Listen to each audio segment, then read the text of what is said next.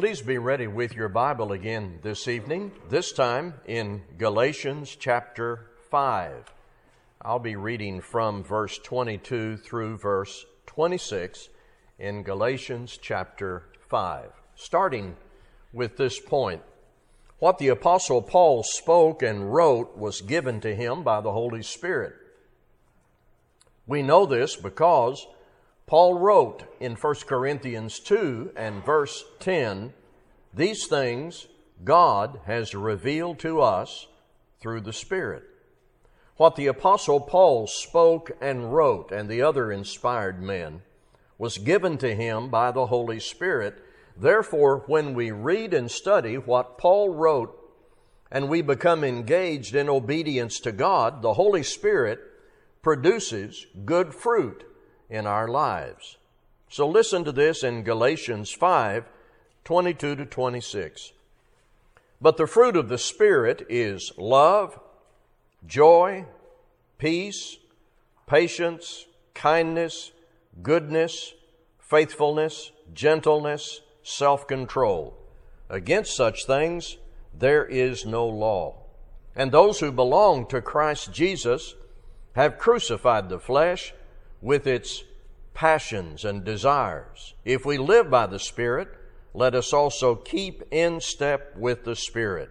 Let us not become conceited, provoking one another, envying one another. The typical approach to this passage, an approach that I have used before, is to go through the text, define the key words from the selected translation or from a variety of translations, the key words, define them, and then say something like, Let us stand and sing. Well, I promise that I will get to the stand and sing part. But I'm persuaded we need to do more with this text than just define the words. So here's the framework of the approach I want to use this evening. Think of your life as a garden. And then follow up after you embrace that concept with two questions. What is growing there? And what is the value of that fruit? I will speak briefly to what the words and phrases mean and I'll rely upon a variety of translations and definitions that are given, but I'm going to do that only to take us as quickly as I can to practical applications of each one. So think of your life as a garden. Ask yourself what is growing there and what is the value of that fruit. And I'll move from definition Hopefully, each of us will move from definition to intention and then to practice in our lives. Let me just start with the concept of a garden. Here's a very easy question. It is probably in list of Bible trivia questions. What is the first garden you read about in the Bible? And the answer is the Garden of Eden in chapter 2 of Genesis. Well, that garden had fruit, but not all the fruit in that garden was good to eat. They had to listen to God about that. God gave Adam and Eve an abundance of nourishing food, but told them there was a tree they were not to eat from and that very simple law from God that was prohibitive, they violated. And it can be said that since then, there has never been a garden on earth like the Garden of Eden. Because sin entered the world, and with sin, the tragic consequences and fallout. But now, through Jesus Christ and our response to the teachings of the Holy Spirit, there is a beautiful garden that God is able to be pleased with in the lives of His people. So, I take us back to our primary starting point. Think of your life as a garden and ask yourself what is growing there and what is the value of that fruit. Now let's go through and capture some brief definitions, but in each case, let's move quickly from definition to intention and then to application and practice. Love should be growing in your spiritual garden, your life. Let's keep it very simple as to definition active goodwill, as displayed and defined by deity. If you are not familiar with any other Greek word, you have probably heard preachers talk about agape. It is active goodwill. It is illustrated by God and illustrated by Christ. God illustrates it in all his generous and merciful activity toward man. Jesus illustrates it in his life and particularly in the giving of his life. So active goodwill as displayed and defined by deity. Now, that's the biblical definition. Love, as defined by the world, is a very different thing. The world's definition is more centered in emotion and romance than it is goodwill.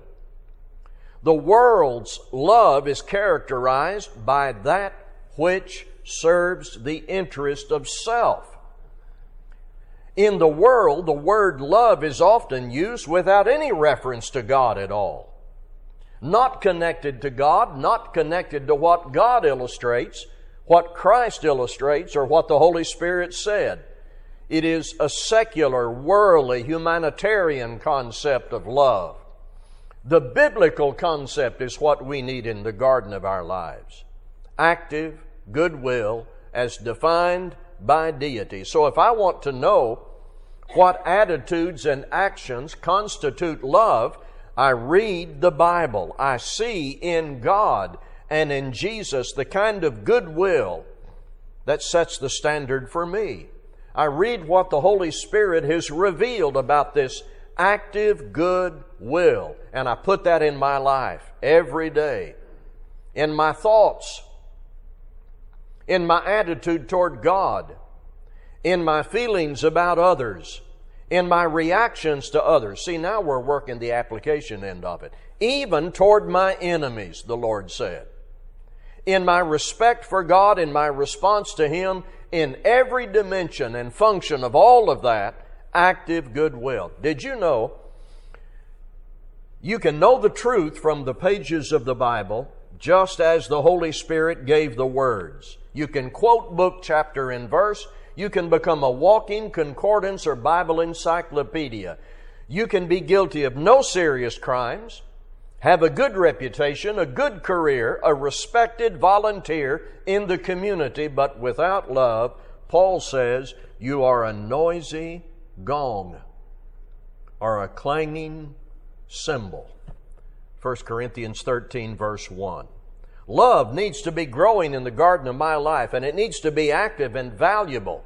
I need to understand every day that this love, defined in Scripture, is pleasing to God, it is useful for people, and it's spiritually healthy for me. Joy should be growing in the garden of my life. This is the deep inner satisfaction that is a result of relationship with God. Again, there's a contrast here. In the world, there is something called happiness that is not the same as biblical joy. The word happiness is derived from the word happen.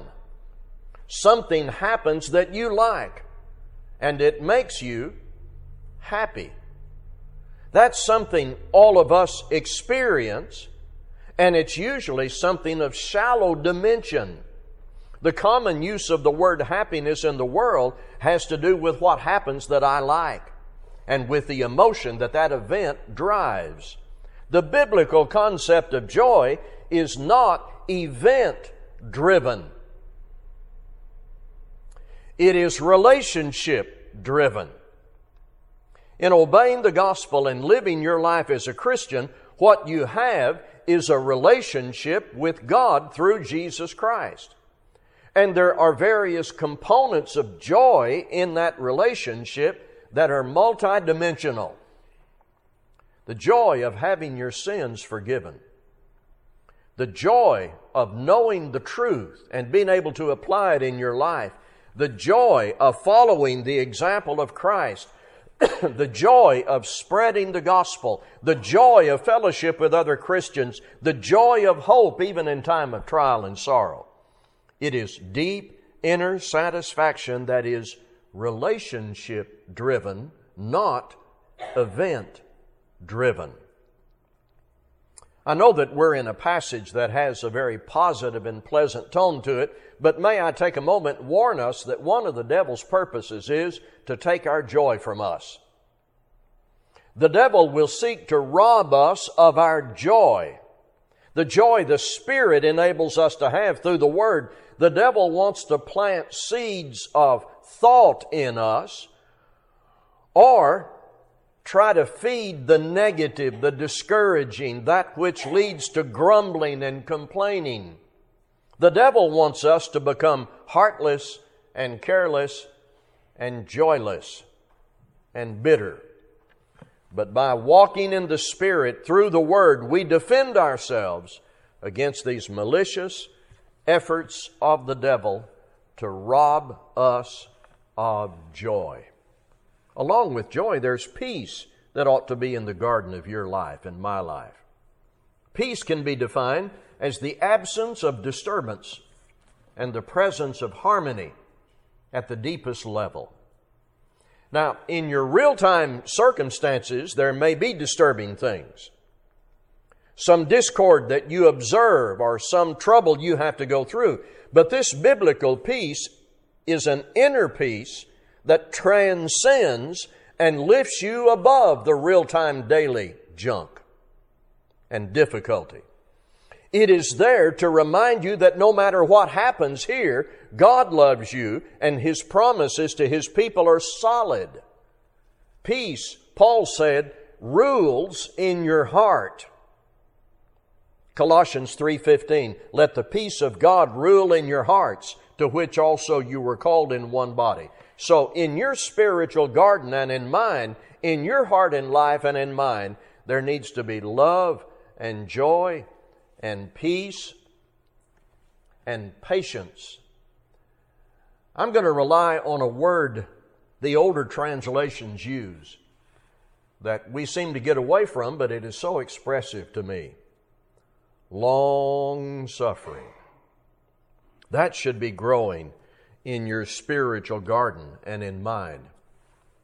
Many may not be familiar with this concept, and if you're not familiar with the word or concept of being long suffering, look at the opposite and let that help you understand it. The opposite is short tempered. And I you're, familiar with me saying it this way the word short tempered and long suffering. When you're short tempered, you blow up at the least provocation. And you may refer to this as having a short fuse, and that means it doesn't take long from the time you light the fire until the explosion. We know what it means to be short tempered. Indeed, one of the works of the flesh identified in the text is fits of anger. But this is long suffering, patience, forbearance. Vines in his dictionary of New Testament words, to bear with, literally to be long tempered. There you go. Short tempered and long tempered. And Vines continues self restraint in the face of provocation. Now, these definitions are helpful, but what really helps us get a clear view of patience and being long suffering is to look at the supreme example, and that would be God. Especially as you read through the history of the Old Testament, God's dealings with people then. And you recall that God warned, and He waited, and He warned again, And God said to the people through the prophets, You need to change or else. And God did everything to bring about the repentance of sinners. God was illustrating what it means to be long suffering. And that's how we should be. Peter said, The Lord is not slack concerning his promise, as some count slackness, but is long suffering toward us, not willing that any should perish, but that all should come to repentance. How thankful we should be for the long suffering disposition of God. And that's the attitude that we need to have, that needs to be growing in our spiritual garden. Kindness ought to be there. This is about how we approach people and treat people and react to people. And again, it is true that God is our model. In Ephesians chapter 2, when Paul was writing about salvation, Paul said that God raised us up together with Christ that in the ages to come he might show the exceeding riches of his grace in his kindness toward us in Christ Jesus. Ephesians 2 and verse 7. Wouldn't you agree? God treats us very well. That's how we need to treat people.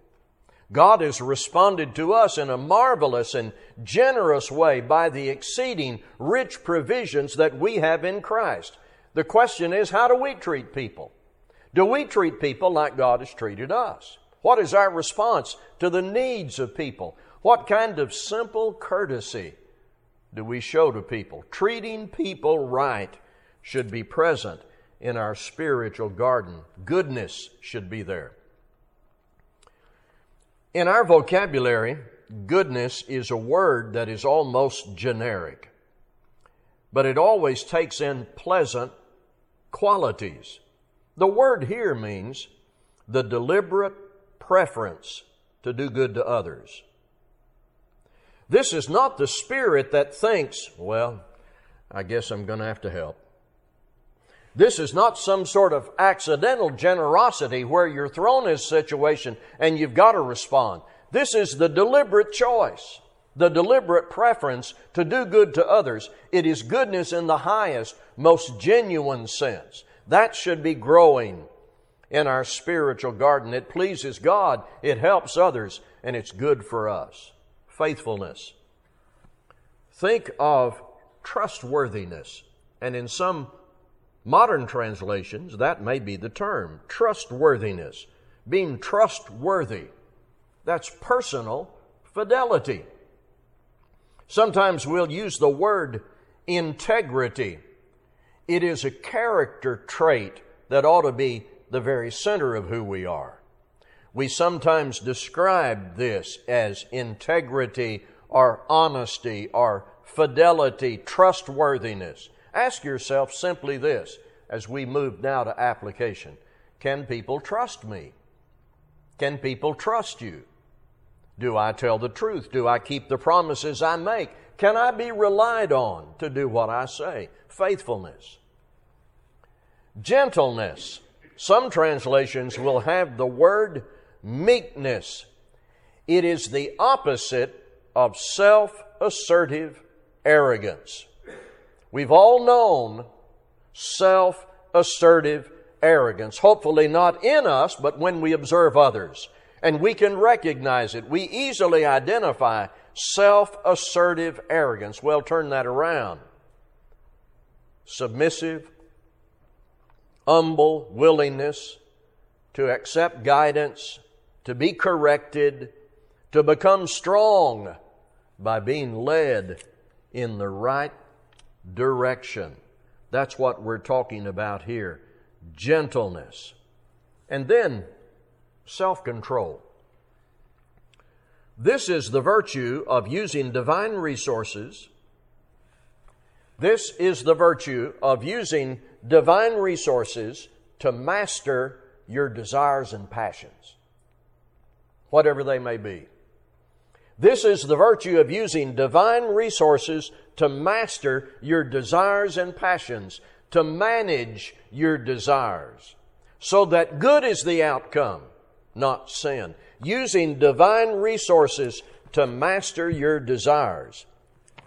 In 1 Corinthians 9 24 to 27, Paul indicated in what might be considered sort of a confessional passage his need of self control.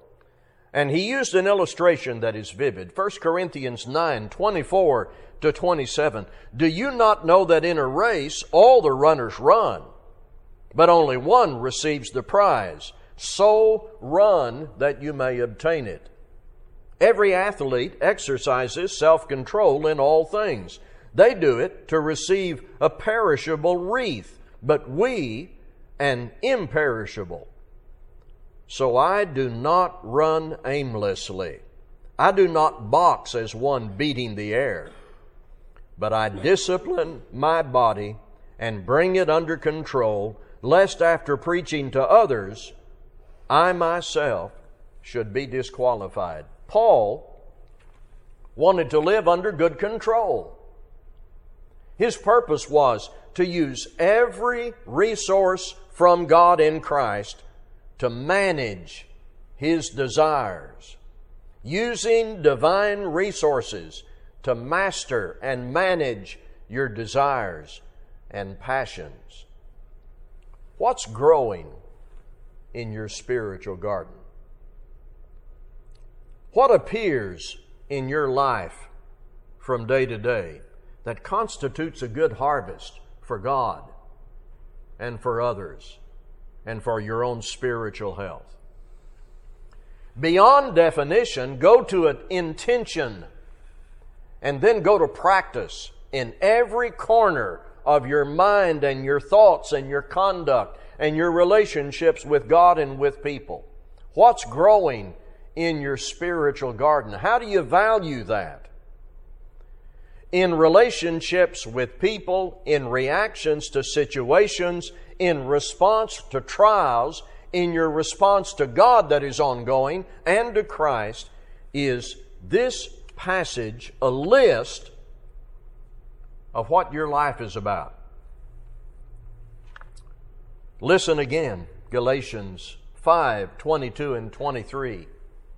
But the fruit of the Spirit is love, joy, peace, patience, kindness, goodness, faithfulness, gentleness, self control. Against such things there is no law. Now, I want to make this additional observation. Observe carefully the fruit of the Spirit. This does not mean anything that is passive in nature. So, what I mean is, this is not about the Holy Spirit forcing the seed into your heart and just causing this fruit to grow against our lazy resistance. No. This is not anything that is passive. It is intensely active. The activity required is our personal participation, going beyond definition and understanding our personal participation. So I learn how the Bible defines each of these, and then I discover in the Bible that there are many principles and illustrations and prohibitions and injunctions that enable me to put these into my life. And I can grow in my participation in these. You ever put out a garden? Gardens are hard work. If you want produce, if you want vegetables, if you want the fruit, do you just pray to God and ask Him to give you the harvest? Oh Lord, give me the harvest. I'll wait. I'll sit here. We know it doesn't work that way. Gardening requires hard work. Spiritual gardening requires hard work. So if you see the value of these things and you want this kind of harvest in your character, you must do the work. Learning, practice, review, commitment, growing, self examination, self correction. Look at verse 25. If we live in the Spirit, let us also walk in the Spirit. What does that word walk say? Activity, mobility. This kind of gardening is about how we live how we think, what we put into our minds. Let us also walk in the Spirit. Walking is active. So, where do I walk to grow this kind of garden? Right here. Remembering what I said when I started, what Paul wrote was given to him by the Holy Spirit. If your life is not in harmony with the teachings given in the, in the Scripture by the Holy Spirit, if you do not read the Bible and study the Bible and engage yourself in obedient response, there will not be in your life the fruit of the Spirit. And in the absence of developing these traits, Satan finds his entrance. Can I say that again? In the absence of our constant development of these traits, Satan finds his entrance. In the absence of these traits of character, there cannot be fellowship with God. Where this fruit is not coming up, your relationships with people are likely to come down. How does your garden grow? Those who are Christ have crucified the flesh with its passions. So, definition, intention, and then daily practice. Let's be standing as we sing.